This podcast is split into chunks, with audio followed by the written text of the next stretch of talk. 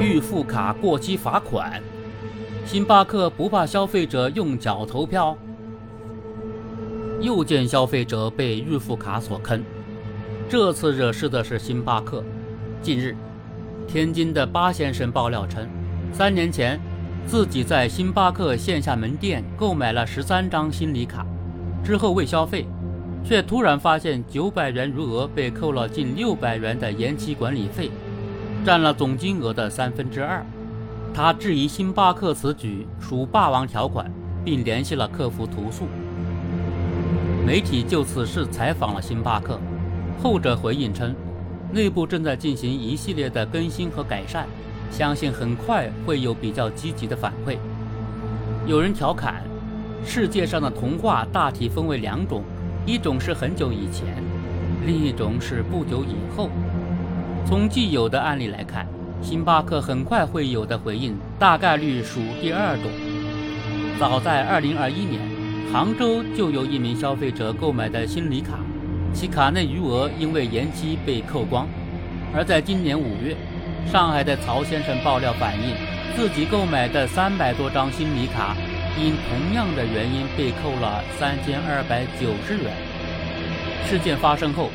有关消费者不是没有投诉，但是星巴克回复扣除没有例外，所以所谓积极反馈当场面话听听就好了。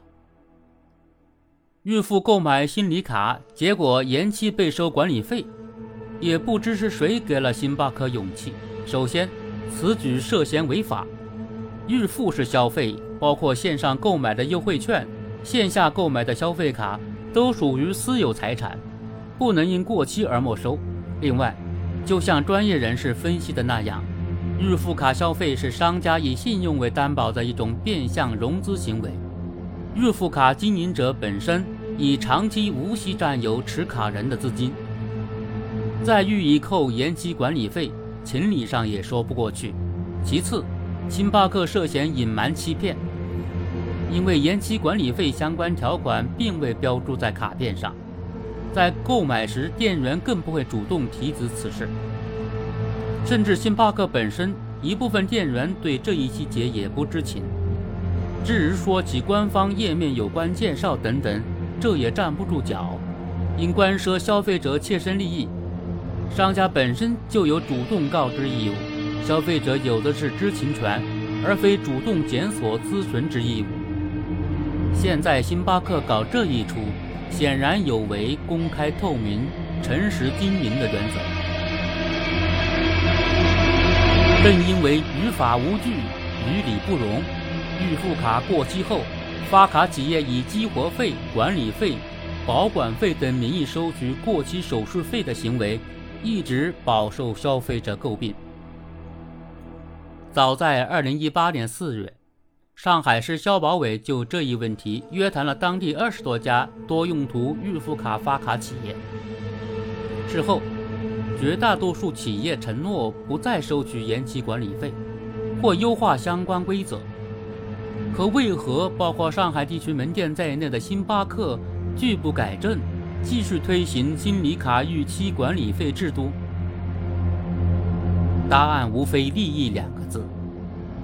相关数据显示，星巴克全球范围内2022财年净收入322.5亿美元，其中扣除尚未使用的15亿美元，礼品卡这块带来收入133.6亿美元。换言之，礼品卡收入几乎占据了净收入额的半壁江山。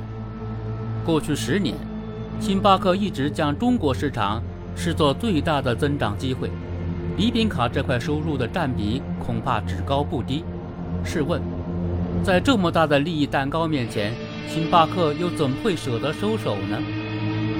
而更让人心中不忿的是，星巴克一方面在收割国内的消费者，一方面又在搞内外有别。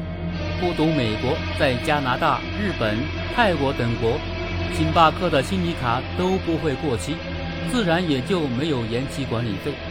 更为离谱的是，在中国港澳地区，新礼卡一旦过期，任何余额将立即被没收，且恕不另行通知。尊重是相互的，消费者是水，水能载舟，亦能覆舟。星巴克虽然是艘大船，恐怕也经不起消费者用脚投票。在新礼卡这件事上，既然星巴克不讲武德，有恃无恐，消费者似乎也没有必要再同他好好玩耍下去了。